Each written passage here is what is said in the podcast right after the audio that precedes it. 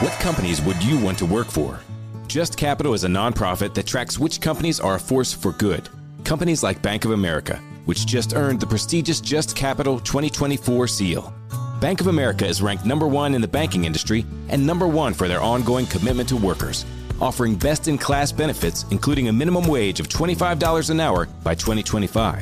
Visit justcapital.com to learn how a just business is a better business. Furnished by Just Capital. Man, this is another one of those reality shows, or so we thought. Coming to Fox today is the big premiere. It's called Farmer Wants a Wife, Tom. And we've actually been talking about it. We've kept our eye on this for a while because uh, the title is very intriguing. And this is a little bit of the trailer for you so you to hear. Who is ready to fall for a farmer?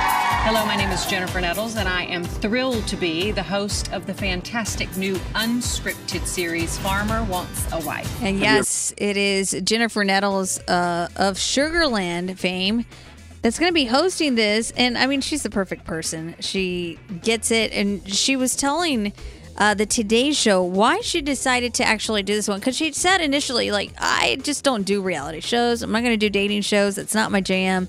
That's not what I'm feeling. But this one's a little di- bit different. And this is why. So, so this show has been all over the world, and out of it so far, there have resulted over 180 marriages and over 410 children. Oh my gosh. 410 children. It's been in 35 countries. It's an Australian reality show. 180 wed- weddings and uh, 410 babies. Are we sure this isn't the Nick Cannon game show? Oh my gosh. that that that was another joke earlier this morning. Thank you. Evidently, there's one of those shows.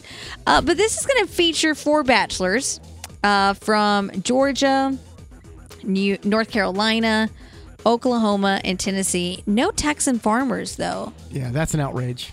It, I don't get That's that. That's an oversight. I- yeah, they made a mistake. They're not doing it right.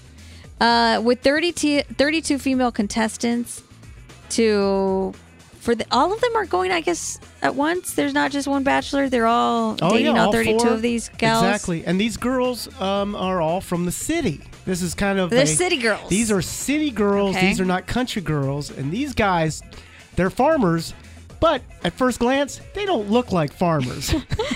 I know they look like models from Hollywood with a cowboy hat. Let's be That's honest. That's right. Yeah. Uh, but you said there was a lot of North Texan contestants. Yeah, of the 32, four of them are from the area. Heather is a real estate investor from Dallas. Portia is an accounting assistant from Las Colinas.